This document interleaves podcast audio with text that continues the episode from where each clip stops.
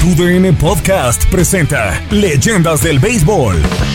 Luis Alberto Martínez, El Furby y Luis Quiñones te invitan a revivir los mejores momentos de las estrellas latinas en las grandes ligas espectaculares conrones, brillantes jugadas defensivas y fascinantes historias. Leyendas del béisbol. Hola, ¿qué tal? Bienvenidos a un nuevo episodio del podcast Leyendas del béisbol, una producción de TUDN Podcast que comparto con mucho gusto un servidor Luis Eduardo Quiñones con mi tocayo y buen amigo Luis Alberto Martínez, el Furby en esta combinación de doble play de Luises Béisboleros de TUDN, de TUDN Radio, así que ya le damos la bienvenida a este nuevo episodio hoy para hablar de un compatriota mío, una persona que para mí, un pelotero, jugador, pero también persona que marcó un antes y un después dentro del el béisbol cubano y dentro de lo que ha sido la participación ya en esta época contemporánea de los peloteros cubanos en grandes ligas. Creo que abrió muchas puertas y le dio el valor a muchos peloteros también para tomar la difícil decisión de, probarse en grandes ligas. Digo difícil por la cantidad de cosas que se dejan atrás y por los métodos que hay que usar para salir de Cuba y tratar de lograr ese sueño de triunfar en grandes ligas. Furby, saludos cordiales para ti. Bienvenido a este nuevo episodio del podcast Leyendas del Béisbol. ¿Cómo estás? Querido Tocayo, qué gusto saludarte y por supuesto a toda la gente que nos hace el favor de, escucharnos una vez más en este, en este podcast de Leyendas del Béisbol, eh, en el doble play de Luis para Luis. Y el, tema de hoy es particularmente interesante por lo que ya mencionas, eh, rendir un homenaje a un tremendo pitcher, pero también a una gran historia eh, que está rodeada de, valor, de perseguir un sueño. A, final de cuentas, todos los que llegan a grandes ligas, claro que tienen una historia, claro que de alguna manera tuvieron que sortear muchas cosas para, para llegar hasta ese sueño, pero creo que hay unas que se destacan y claramente la, de, la, del Duque es una de las que, más hay que contar. Efectivamente, como yo decía, no solamente por lo que logró eh, desde el punto de vista deportivo, desde la lomita y además vistiendo, él mismo lo dijo en una ocasión, Furby, eh, los uniformes de los dos mejores equipos de béisbol del mundo, eh, los Yankees de Nueva York, pero también los industriales de La Habana en la, en la serie nacional cubana, eso hay que mencionarlo, eh, marcó, marcó un antes y un después, repito, para los peloteros cubanos. Yo recuerdo, era un niño, en el año 97 tendría yo 7, 8 años ya, eh, cuando se empieza a hablar de que el Duque Hernández salió de Cuba, eh, de que el Duque Hernández había abandonado Cuba y para mí se me quedó muy marcado ese nombre del Duque Hernández y ya después con la poca información que llegaba en aquel entonces respecto al béisbol de las grandes ligas, nosotros los que amábamos al béisbol, tratando siempre de que nos llegara algún recorte de periódico, algún recorte de, revista, eh, los pocos videos que te pudieran llegar en una cinta de una videocasetera eh, para ver a estos peloteros cubanos que, iban llegando a grandes ligas, el Duque también junto a su hermano Liván, a quien por supuesto le vamos a dedicar otro episodio de este podcast Leyendas del Béisbol. Pero así comenzamos con la invitación para que nos descargue. Estamos en Spotify, en Apple Podcast, en TuneIn, también en la aplicación de Euforia, este podcast Leyendas del Béisbol. Una breve pausa y enseguida regresamos. Sigue a nuestros anfitriones en redes sociales, arroba Luis El y arroba Luis Quinones 90-bajo en Twitter. Sé parte de la conversación y déjanos tus propuestas de Leyendas del Béisbol. Haz un gran con tu VN Podcast. Y ahora sí nos metemos de lleno en el tema Furby. Orlando El Duque Hernández. Qué pitcher, qué wine up eh, más impresionante y tampoco inusual. Cuando hoy en día vemos alguno que otro por allí que llama un poco la atención, Furby, eh, sin dudas el del Duque Hernández en aquella época era muy pero muy inusual, llamaba mucho la, atención levantando el pie hasta arriba, hasta el límite para poder hacer sus movimientos a la hora de lanzar y sacar la mayor potencia posible. Un pitcher que pasó por el béisbol cubano, eso hay que decirlo, eh, jugó con los industriales, él mismo lo dijo en una ocasión, eh, que había jugado con los dos mejores equipos de béisbol del mundo, los industriales de La Habana, y también con los Yankees de Nueva York. Eh, ser industrialista Furby es muy parecido a ser un yanquista, la pasión que se siente por ese equipo. los peloteros saben que jugar en, los industriales de La Habana es algo muy, pero muy personal. Entonces, creo que es bueno también mencionar eh, su paso por el equipo de, Industriales, lo que, lo que significó eh, el béisbol cubano también para Orlando el Duque Hernández. Fíjate, aprovechando evidentemente tus conocimientos, Tocayo, yo te quiero preguntar antes que nada por, por el lugar de origen de, Orlando, eh, que, se menciona como Villa Clara. Villa Clara. que él menciona que era un lugar donde eh, por, primera vez se produce café en, en, Cuba, que, que, porque dice que es una de sus grandes pasiones, evidentemente, sabiendo las restricciones que, que, que existían para, para viajar, eh, pero el amor por, por su terruño.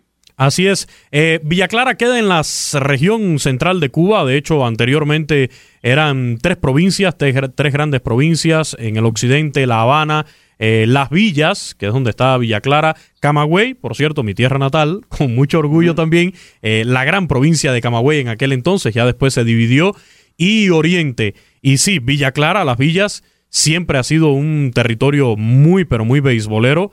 Eh, también por ahí hay en esa zona mucha tradición del fútbol, porque fue en Zulueta donde eh, nació, donde se comenzó a practicar eh, con mayor seriedad el, fútbol, se le llama la, cuna del fútbol en Cuba, pero también ha tenido, ha contado con muy buenos equipos de, de béisbol desde la etapa del béisbol profesional y ya también en estos tiempos con los azucareros de Villa Clara, que recordará Furby en el regreso de Cuba a las series del Caribe, se lleva precisamente el título en, esa serie del Caribe, si la memoria no me traiciona, por el 2014 aproximadamente en, Venezuela. Pero sin dudas lo que marcó al Duque ya fue su llegada a La Habana, eh, se convierte en el abridor principal de los industriales de La Habana, que es el equipo insignia del béisbol cubano ya en esta etapa amateur, en el, durante la etapa del béisbol profesional, por supuesto, los Almendares, eh, el equipo de La Habana, los Leones de La Habana, el Cienfuegos, eh, fueron equipos que, que, marcaron época, los Tigres de Marianao, pero ya en esta época del béisbol amateur en Cuba, los industriales, eh, digamos que heredaron muchas cosas de los Almendares, el color azul, el, nombre hasta rimaba un poco, el ser de La Habana. Y después cuando viene la división político-administrativa, este equipo de industriales fue el único Furby que quizás de una manera eh, injusta para el resto de los equipos, heredó el mismo nombre allá por los años 70, se quedó con el mismo nombre, pero además arrastró también los títulos que había obtenido en esa primera etapa del béisbol amateur, algo que no sucedió con el resto de los equipos. Entonces, ser industrialista en Cuba, Furby, es algo muy especial, es algo muy particular, eh, es una pasión en cuanto a los fanáticos muy importante y el pelotero tiene que tener también ese ADN de industrialista. Muchos los llaman prepotentes, eh, que tienen su forma muy peculiar, pero yo te reconozco, Furby, a mí me gustan los industriales, eh, tengo hasta cierto punto sangre azul y Orlando el Duque Hernández era un pitcher que cumplía con esas características, con ese carácter que había que tener eh, en los industriales.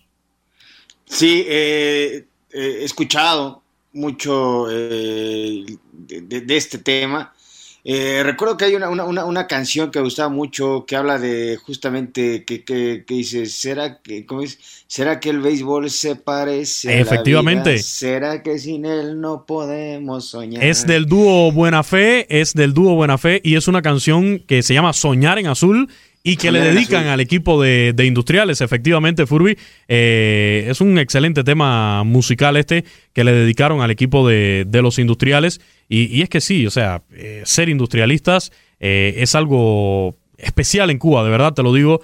sabes que te vas a buscar broncas en la calle, que si vas a otro estadio con una playera de los industriales, te buscas. Si eres periodista, comentarista, narrador deportivo y por alguna casualidad sales un día vestido de azul en algún programa o alguien te ve vestido de azul, te acusan de industrialista y es lo peor que le puede pasar a un comentarista deportivo en Cuba, Furby.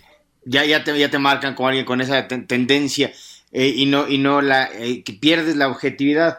Pero eh, creo que también sería muy interesante que nos platiques, ya, ya que, hablas de, cómo se, se, se sabía del tema cuando el Duque decide ir a Estados Unidos, pero, Primero porque él lo sanciona, ¿no? Él, ya había sido medallista olímpico, pero ya después lo, dejan fuera de la selección. Pero ahí también tuvo que ver Libán, de que, ya estaba también en, tratos con los agentes de Estados Unidos y que había eh, buscado también esa, esa oportunidad. Es correcto, Furby. Eh, lo que sucede es que en Cuba en aquellos años, y bueno, todavía ya las cosas han cambiado un poquito, no mucho, pero han cambiado algo. Pero en aquellos años eh, los extremistas, cuando me refiero a los extremistas hablo de dirigentes del gobierno, dirigentes del Instituto de Deportes y del Béisbol, que todavía son los que siguen mandando.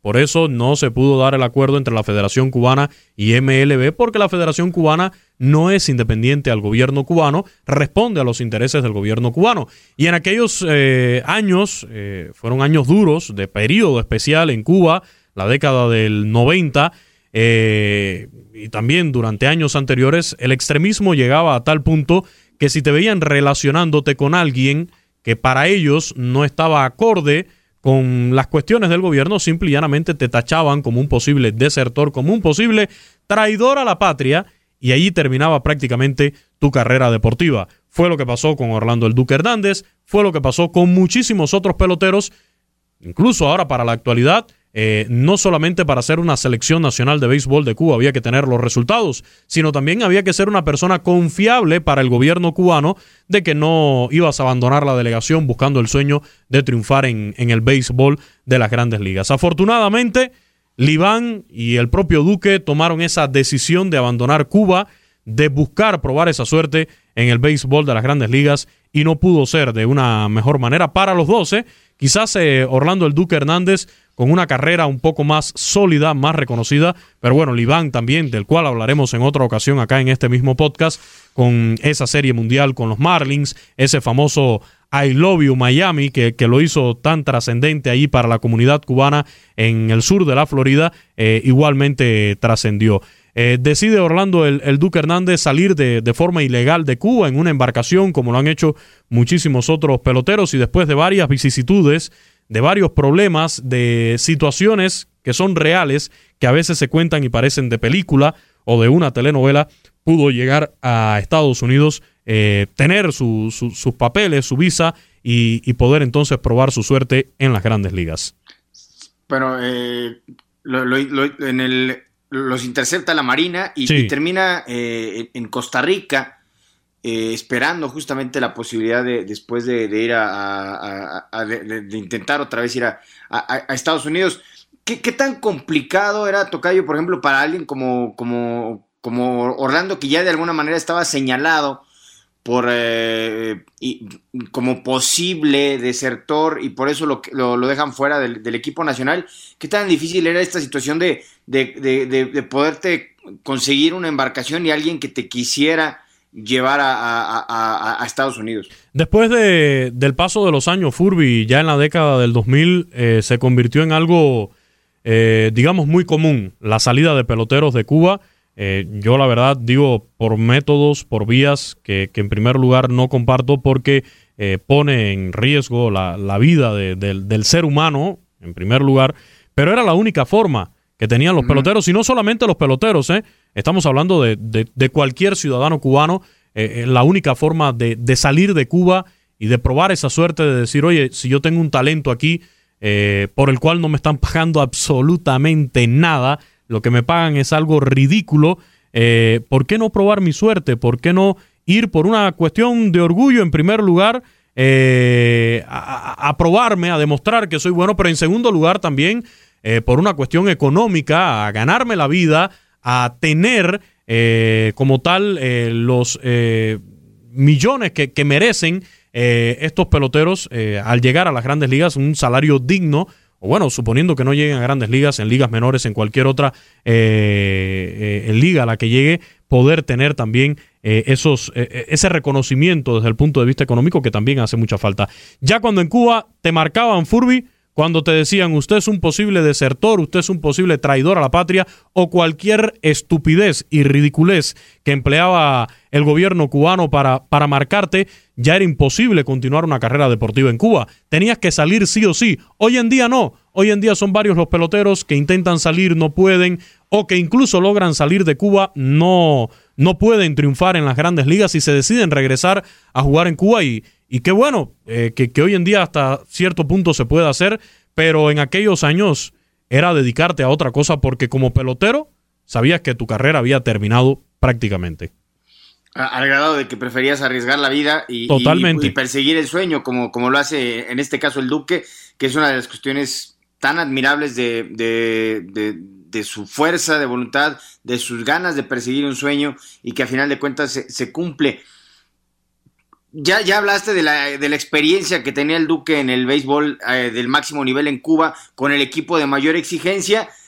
Y, y- y- y ya pues en los 30, 31 años llega a los Estados Unidos a sucursales y, finalmente la llamada para, como suele ser, de sorpresa para, oye, eh, vas a lanzar con, con- los Yankees y, y me parece que estaba en Ohio, en, la, en, la- en las sucursales en Ohio, y de pronto le llaman y te tienes que ir al Yankee Stadium. Sí, no, es un, digamos, eh, es un golpe de suerte en primer lugar también que, que, que tener la, la posibilidad de demostrar tu talento y hacerlo eh, con un equipo de esta magnitud. Yo estoy convencido, Furby, que en ese momento el Duque estaba preparado y así lo demostró. 1998, su primera temporada en el béisbol de las grandes ligas y tiene 12 victorias con un promedio de efectividad de 3.13 en un total de 21 juegos que le tocó abrir a Orlando el Duque Hernández con solamente cuatro derrotas. Llegar a un equipo y, demostrar estas cualidades eh, tan temprano, tan rápido, mostrar este temple, la verdad no cualquiera lo puede hacer y esto lo consiguió Orlando el Duque Hernández. contaba en una anécdota que él, eh, cuando lo, lo mandan llamar los, los, los Yankees de Nueva York y lo sacan, evidentemente, de, de- de- de- del, del béisbol de ligas menores, él le dice a su, a su manager que, que le pregunta: ¿Cuánta ropa debo de empacar? Como diciendo, pues, ¿qué me llevo? ¿Cuándo me no? regreso, no? Exacto, y, y le dice: No, pues vas a un partido y vuelves. Y el Duque le dijo a su manager: No, si yo voy para allá, ya no regreso. Efectivamente. así de claro tenía evidentemente su talento, pero, pero muchas veces no solamente es el talento, hay historias, miles de cualquier deporte de, de gente que tiene la calidad, pero cuando lo llaman a una mejor liga, a otro país, se achican totalmente y, y- y- no, no fue con el Duque, al contrario, tenía muy claro hacia dónde quería ir. No, y que lo hemos mencionado aquí varias veces, Furby, el cambio que significa para cualquier ser humano, pero para un jugador también llegar al, al béisbol de las grandes ligas, estás cambiando de vida, eh, dejaste a tu familia atrás, eh, amistades. El, el cambio es duro, además, Furby, porque eh, mucha gente eh, en esos años pasaba eh, supuestamente de amigos se convertían en tus enemigos al punto de tildarte de traidor a la patria. Escucha esto, Furby, de traidor a la patria por sencillamente salir de Cuba. Son cosas que a veces a alguien que no es cubano le resulta difícil de entender, pero esas cosas pasaban y todavía siguen pasando en Cuba con los deportistas que deciden dejar el país y no solo con los, depor- los deportistas, con cualquier persona que decide dejar el país para probar su suerte en cualquier ámbito fuera de- del país natal que lamentablemente no tiene las condiciones económicas ni sociales para poder llevar una vida Las acciones dicen más que las palabras. Abre el Pro Access Tailgate disponible de la nueva Ford F-150. Sí, una puerta oscilatoria de fácil acceso para convertir su cama en tu nuevo taller. Conecta tus herramientas al Pro Power Onboard disponible. Ya sea que necesites soldar o cortar madera, con la F-150 puedes. Fuerza así de inteligente solo puede ser F-150. Construida con orgullo Ford. Pro Access Tailgate disponible en la primavera de 2024.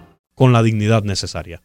Leyendas del Béisbol está disponible en tu plataforma digital favorita, Spotify, iTunes, Apple Podcast y iHeartRadio.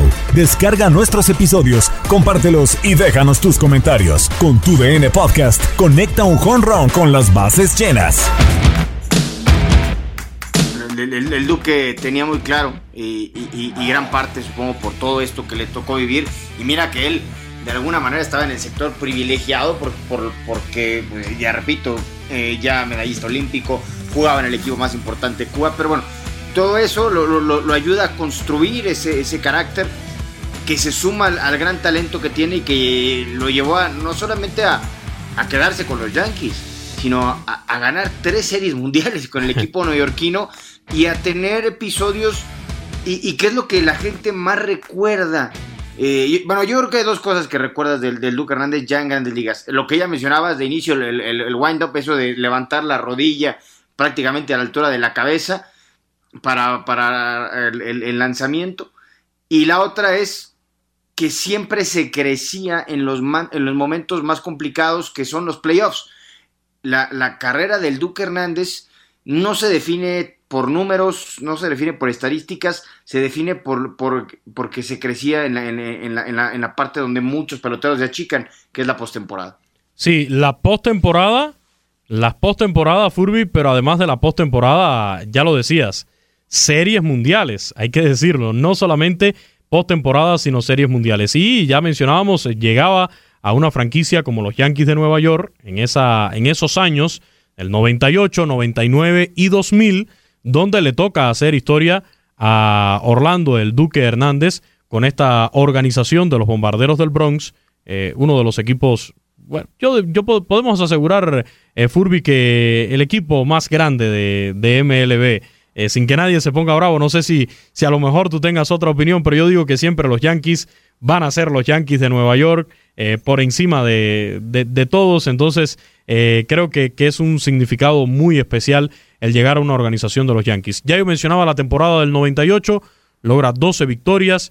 En el 99 gana 17 juegos, me sube un poquito su promedio de efectividad a 4.12 pero ya se va viendo un pitcher consolidado en grandes ligas, mejora el número de ponches de 131, ya propina un total de 157 ponches, y en la otra temporada, la del 2000, con los Yankees de Nueva York, también eh, logra ganar 12 juegos, más de 10 encuentros, ya fue esa tercera temporada con más de 10 victorias con los Bombarderos del Bronx, ya de ahí su, su rendimiento no comenzó a, a caer un poco, pero como tú decías, Furby seguía respondiendo en la postemporada que era donde, donde valía, que era donde de verdad eh, al final todos se quedan con el recuerdo ¿no? de Orlando, el Duque Hernández y más allá también con la Serie Mundial.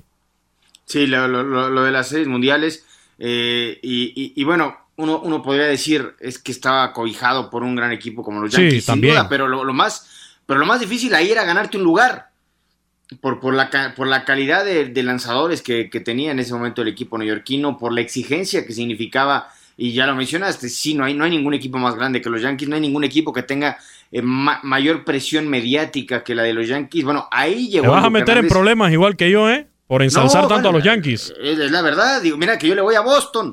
Pero bueno, la verdad es la verdad. Pues en más problemas te estás metiendo aquí. Y, y, bueno, Tocayo, ahí logró establecerse el Duque en un equipo que estaba dominando el béisbol en, esa, en ese momento, por supuesto, de la, de la mano de, de Deyo Torre, como, de Torre como, como timonel, pero después lo vuelve a hacer cuando lo cambian a, un equipo que ya tenía años en la mediocridad y que finalmente logró armar un buen equipo y, que llegó hasta, hasta, hasta lo más alto como fueron los Medias Blancas de Chicago. Los Medias Blancas que ya hablamos también acá en otro episodio de este podcast a Furby de, la relación especial, ¿no? De los White Sox de, Chicago eh, con, con los peloteros cubanos desde Orestes Mini Miñoso, lo hablábamos aquella, aquel episodio cuando hablábamos precisamente de, Orestes Mini Miñoso, pero pasábamos precisamente por Orlando el Duque Hernández, que llega a esta organización en el año 2005, en el cual gana nueve juegos de pelota en un total de, de 22 aperturas que tuvo con los White Sox en esa temporada del 2005. Una temporada Furby donde otra vez Orlando El Duque Hernández eh, logra llegar a la Serie Mundial, logra ganar la Serie Mundial con esta franquicia, con esta organización del sur de Chicago. Sí, el, picheo de Medias Blancas fue la clave, digo, sabiendo que ya Orlando no era un, pitcher que en ese momento fuera a, abrir partidos, sino que más bien eh, eh, trabajaba como, como, como relevo en, algunas ocasiones pero, pero se unió a, a, un, a un, en ese momento un, estado de picheo que, que lanzó eh, espectacular. con Birle, con eh, José Contreras, eh, obviamente Orlando Hernández, recordarán aquel corpulento Bobby Jenks, en, fin, era, era, era Freddy García, por supuesto, picherazo. vamos, en la postemporada, a, pesar de que Medias Blancas en aquel año tenía a, peloteros muy buenos, con muchísimo contacto, con eh, muchísimo poder. Eh, recordarán seguramente a, a, Conerco, eh, habían traído también a, peloteros de, otras franquicias que, recién habían... Se, se, unían como Creedy, como Die, en fin, era, era un equipo que tenía mucho poder pero lo que hizo campeón en esa temporada a Medias Blancas fue el picheo que dominó totalmente en la postemporada, incluida la Serie Mundial. Y mira que, el line-up que tenía en aquella época Houston era de miedo, ¿eh? Son solo siete peloteros, Furby, con anillos de. Con, con cuatro anillos, al menos cuatro anillos de campeón de Serie Mundial. Mariano Rivera, Jorge Posada, Luis Ojo, Ramiro Mendoza, Bernie Williams, Javier López. Eh, y, sin dudas, eh, la mayoría de ellos también vistiendo el uniforme de los Yankees de Nueva York. Si repasamos, por acá tengo las estadísticas del Duque en postemporada en el béisbol de las grandes ligas. Fíjense, en playoff termina con nueve victorias y tres derrotas y una efectividad de 2.55 luego de, de tener 19 juegos en grandes ligas, 14 de ellos como abridor fueron 106 innings pichados con 77 imparables, recibió 30 carreras limpias y 55 bases por bolas. Además, ponchó a 107 bateadores contrarios. Y además, es el dueño del récord a la mejor frecuencia de ponches por cada nueve entradas en la historia de las series mundiales, con un promedio de 11.32, ponchando a 36 en 28 y dos tercios de actuación en los clásicos de otoño. Aquí lo que mencionábamos Furby, el carácter de Orlando el Duque Hernández en, en playoffs sobre todo. Y si repasamos, si vemos lo que son sus actuaciones, eh, sus, sus, juegos de pelota en postemporada, eh, ya para el final vino disminuyendo. Pero acá tengo la lista de, de, juegos. Por ejemplo, en el 98, sus dos juegos fueron de siete entradas completas. En el 99, también lanzando dos desafíos de más de siete innings. En el 2000 trabaja uno de 7 y un tercio y ya de ahí poco a poco empieza a bajar eh, el nivel de actuaciones. En 2001 eh, lanzó dos juegos de, en los que llegó al quinto inning, pasó en uno de ellos eh, la quinta entrada hasta el sexto capítulo. También en 2001 llegó a uno al séptimo inning donde sacó un out. En el 2002, 6 y un tercio. Y ya de ahí sí fue bajando. Pero los primeros años de Orlando el Duque Hernández, en postemporada hablamos de un pitcher sólido, de un pitcher eh, con fortaleza en su brazo que le permitía llegar o pasar de la séptima entrada, algo que hoy en día, Furby, sabemos está extinto en el béisbol de las grandes ligas, porque hoy en día, ¿qué manager y sobre todo en playoff, en postemporada, donde se está jugando tanto, permite que su pitcher abridor enfrente a, a la tanda, al line-up contrario, por una tercera vez en un mismo juego de pelota? Es algo hoy en día muy poco probable, incluso cuando se esté lanzando un juego sin hit ni carreras. Ya, ya, no, no, hasta, hasta en eso nos llegan a, sorprender en el béisbol de, la actualidad. Pero vamos, el, hay mucho que entender de la gran carrera de, Orlando Hernández, sobre todo de sus títulos, eh, forjado por, por, lo que él tuvo que pasar eh, para finalmente llegar a las grandes ligas, debutar a los... Es que e, esto es algo envidiable, Tocayo. Imagínate, ¿cuántos pitchers llegan con muchísimo talento de 22, 23 años a la gran carpa y se retiran sin un anillo de serie mundial. Orlando Hernández llegó al béisbol profesional de los Estados Unidos a los 32 años. Se retiró a los 41, pero, pero llegando ya en un momento en el que muchos pitchers van de salida, bueno, él llegó a establecerse, a ganarse un lugar y además a coleccionar cuatro anillos de serie mundial. Sí, sin dudas. se me parece mucho, Furby, al, al, caso, por ejemplo, que tenemos en la actualidad de Julieski Gurriel.